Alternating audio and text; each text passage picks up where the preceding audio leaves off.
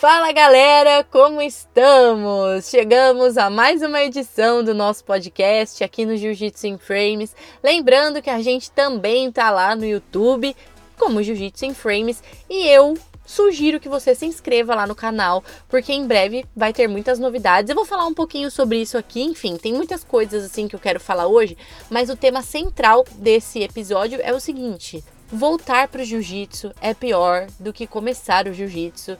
Eu quero falar sobre isso para vocês dividirem a, as experiências de vocês comigo, se vocês já passaram por essa experiência, mas eu tô passando por isso forte agora e eu tô sentindo muito e tá sendo muito difícil para mim, mas vou contextualizar. E para contextualizar, eu preciso começar do começo. Então, o começo é o seguinte, eu acho que o começo é como todo mundo, parou tudo em 2020 por conta da pandemia. Então, por, por muita gente não saber o que estava acontecendo e tudo mais, tipo, fechou, fechou tudo, é, aos poucos foi fechando. Então, para pessoas comuns do jiu-jitsu, no caso eu, eu acredito que parou de treinar também. E a, acho que os atletas pararam por menos tempo, né? Atletas profissionais, né? Porque é o trabalho deles e tudo mais, e eu totalmente entendo, compreendo e tal. Mas o que acontece? Eu fiquei parada, né, durante um ano. Resumo do resumo, sabe?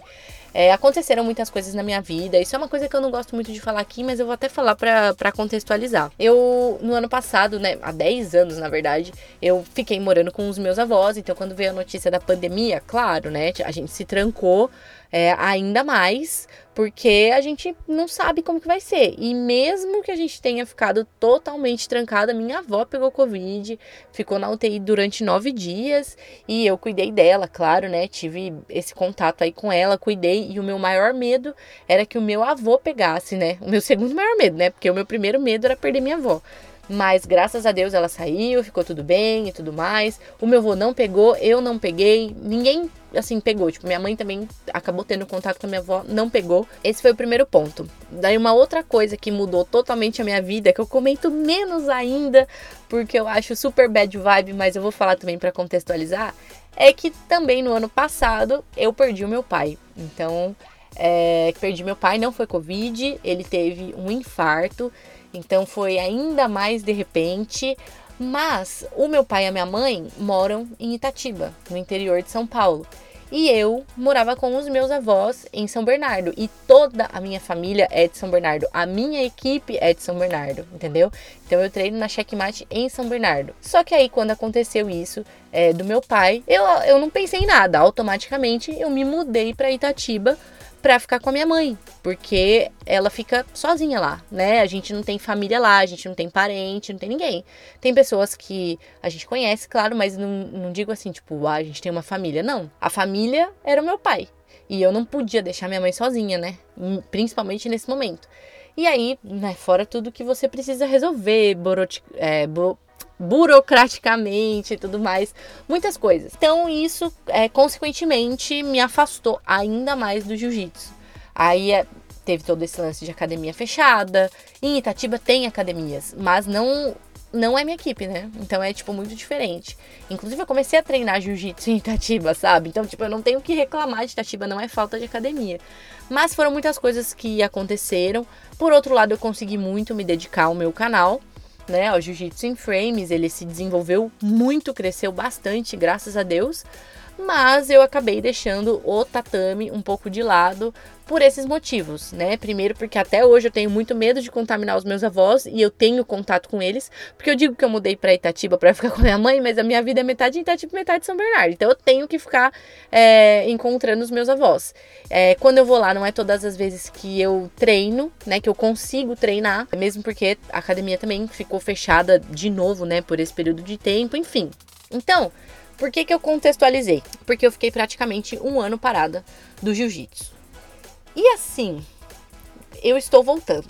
Para quem tá me acompanhando nas redes sociais, sabe que eu tô é, em San Diego, na Califórnia tal. E quando eu venho pra cá, eu treino na Atos né? É, eu tenho uma ótima relação com a professora Angélica, com o professor André.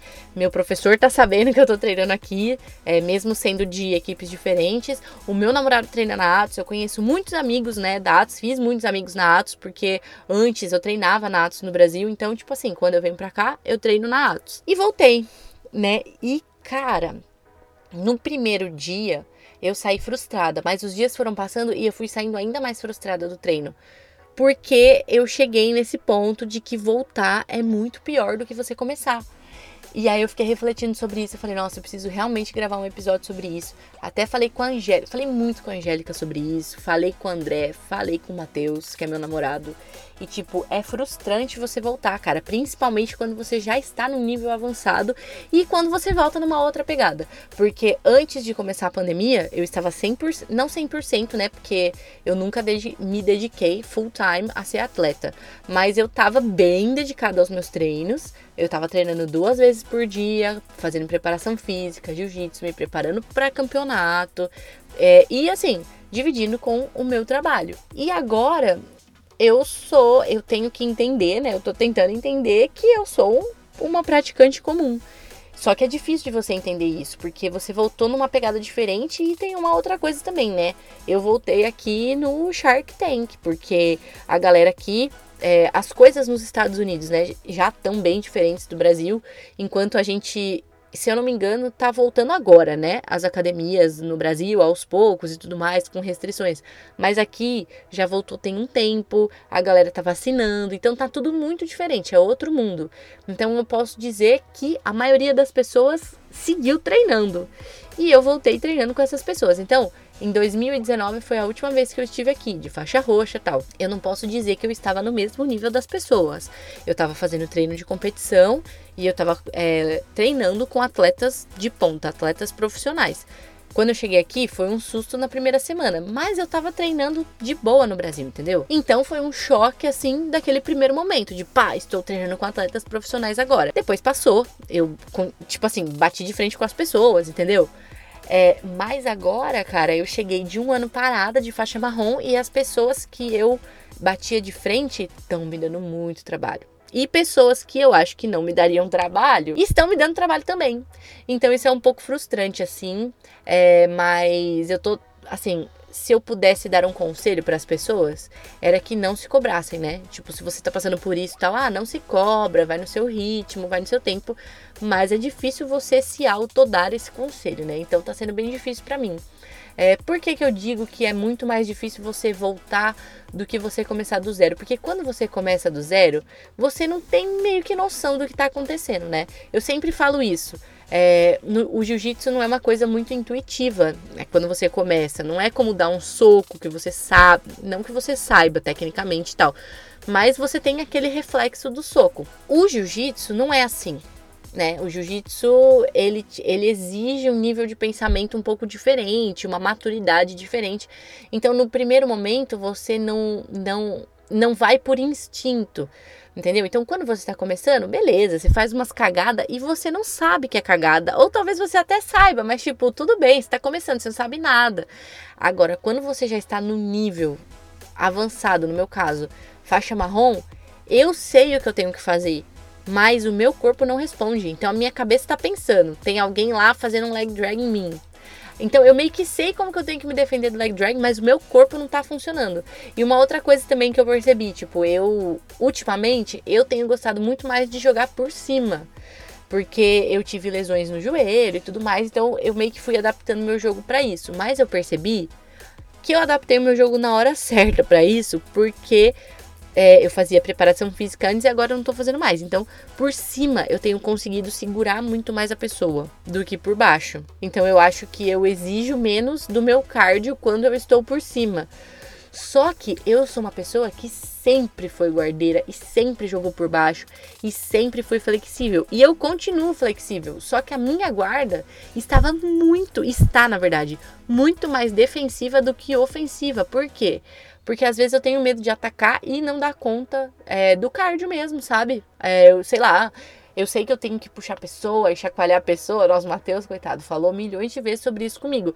E isso era uma coisa que eu fazia de boa.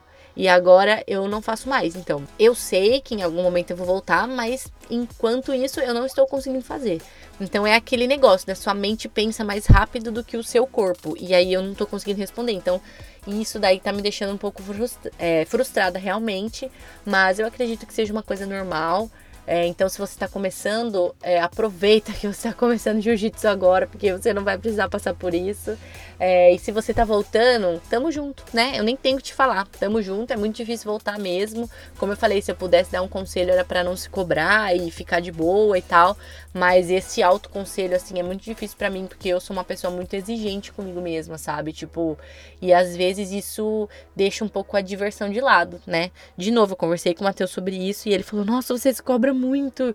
Tipo, você precisa fazer com que as coisas sejam divertidas, né? Curte o processo. E realmente, cara, eu sou uma pessoa que fala muito sobre curtir o processo, mas eu mesma me cobro, assim. Eu tô tentando, né? Tô voltando. Essa semana em específico, eu é, ainda não consegui treinar, porque eu tive uma inflamação na garganta, tipo, parece tudo de uma vez, mas é porque você tá em outro país, muda o clima, muda tudo. Aqui é muito instável, então um dia tava muito sol e no dia seguinte eu tava na rua e começou a chover e tava frio e tal, então isso acabou inflamando minha garganta um pouco, então eu não fui treinar, porque eu também tô com medo da minha imunidade.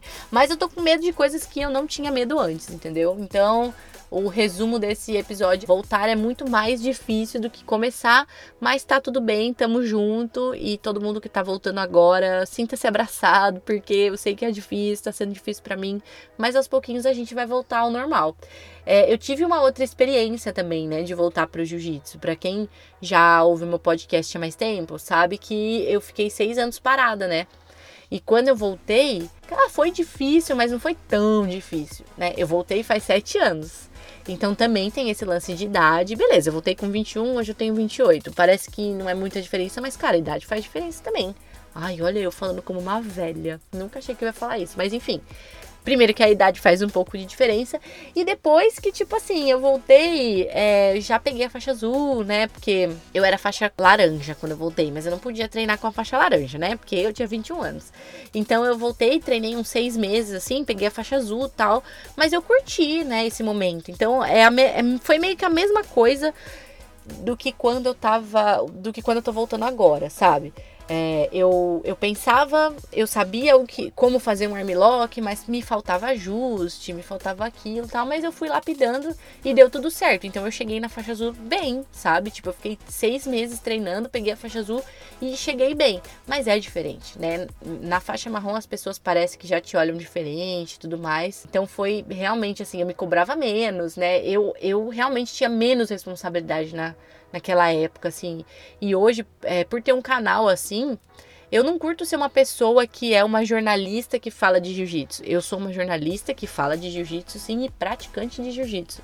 Só que eu não gosto de fazer mal feito, sabe? E eu sei que eu sempre fui bem no jiu-jitsu. E ver que eu vou precisar correr muito atrás para atingir esse nível de novo, dá uma desanimada. Mas eu não vou desanimar, gente. Tá tudo sob controle. É um pouco frustrante, sim é muito ruim você não ter mais aquele timing de posição, você se confundir com coisa de básico assim, sabe? Mas aos poucos a gente vai voltando ao normal e eu tenho certeza que quando for para pegar minha faixa preta, que não vai ser agora. A pandemia atrapalhou tudo, né? Mas eu sei que não vai ser agora, mas eu vou estar tá bem. E é isso, gente. É... Quero que vocês dividam as experiências de vocês comigo. Mandem lá no arroba Jiu-Jitsu in Frames no Instagram, que a gente tá sempre aí é, trocando uma ideia. Eu adoro receber as histórias de vocês, porque eu também me identifico. Às vezes as pessoas falam assim, ai, ah, me identifiquei tanto com o que você fez, que não sei o quê. Mas quando vocês me mandam coisas, eu também me identifico pra caramba. Então não deixem de me mandar. E eu vou lembrar uma coisa para vocês. Como eu já falei lá no início, inscrevam-se no canal é, eu publiquei esses dias aí no Instagram para vocês me falarem o que, que vocês querem ver, né, aqui de San Diego e tal. Como eu falei para vocês, eu vou ficar aqui durante três meses e, e, eu quero fazer um conteúdo diferente, entendeu? Diferente do Escuta Aqui Faixa Branca, diferente do Open Match e tal. Só que eu sou uma pessoa conservadora, que não curte muito fazer vlog, mas eu vou, eu vou me submeter a isso. Nem acho que seja ruim, eu nem acho que seja ruim, é porque apesar de não parecer, eu tenho maior vergonha de gravar. Tanto que meus amigos ficam me mandando assim: Nossa, você tá aí, você não tá postando nada, que não sei o quê. Nossa, tem maior vergonha de gravar na rua, gravar na frente das pessoas e tudo mais mas eu vou gravar. Eu realmente tô com ideias de gravar vlogs, tá? É, eu espero real assim que vocês curtam. Se vocês tiverem mais ideias, vocês me mandem. Teve gente que falou: ai, ah, grava não sei quem em Vegas, grava não sei quem em Los Angeles tudo mais. Cara, eu vou sair o menos possível de San Diego, mesmo porque eu não tô trabalhando aqui, né, nos Estados Unidos, então eu continuo tendo é, a minha renda brasileira e o dólar tá caro. Então eu tô economizando o máximo que eu puder, assim. Então eu vou focar aqui nesse neste lugar que estou, que é San Diego, mas quem sabe mais para frente a gente consiga sair aqui de San Diego para Los Angeles, para Vegas, enfim. Vamos com calma porque ainda tem bastante tempo. E é isso, gente. Então não deixem de se inscrever no canal. Como eu falei, se vocês tiverem sugestão, me mandem. E eu espero que vocês gostem dos conteúdos que estão por vir. Já tem até um spoiler que eu fiz uma identidade visual nova para isso tá? Eu fiz uma identidade visual para os meus vlogs. Na verdade, não fui eu, claro, né? Foi a Bárbara, que é ela quem faz esta parte de design do meu canal. Mas tem uma identidade visual nova aí. Em breve eu vou publicar um vídeo. Daqui a pouco, é... gente, é que eu tô totalmente perdida ainda. Então, eu tô gravando esse episódio. Eu vou publicar ainda essa semana, mas eu ainda não sei exatamente que dia. Mas eu vou contar para vocês como que eu cheguei até os Estados Unidos, porque as fronteiras realmente estão fechadas, estão fechadas, né, pro, pra não é para brasileiros, mas é para o Brasil. Então eu vou contar como foi isso. Tem tudo contadinho nesse vlog que eu gravei. Eu só tô terminando de editar e vou publicar. Então eu não sei se ele vai vir antes ou depois desse episódio do podcast. Mas de qualquer forma, vai lá no canal que em algum momento vai estar tá lá, fechou? Gente, desculpa a confusão. Eu nem, nem tenho desculpa de, de jet lag, porque eu nem tô mais com jet lag. É que eu tô meio perdida por aqui ainda. Casa nova, tudo novo. E é isso, gente. É, nos falamos aí nos próximos episódios. Espero que vocês gostem da novidade. Ó, na quarta-feira já teve novidade. Eu gravei um escuta aqui faixa branca com o Matheus. Eu nunca tinha botado ele para gravar. Foi super divertido. Ele foi super timidozinho. Mas ele vai perder essa timidez, porque ele já gravou mais um episódio e ele vai gravar muito mais. E eu espero que vocês gostem, fechou? Das novidades. Nos falamos no próximo episódio. Até lá!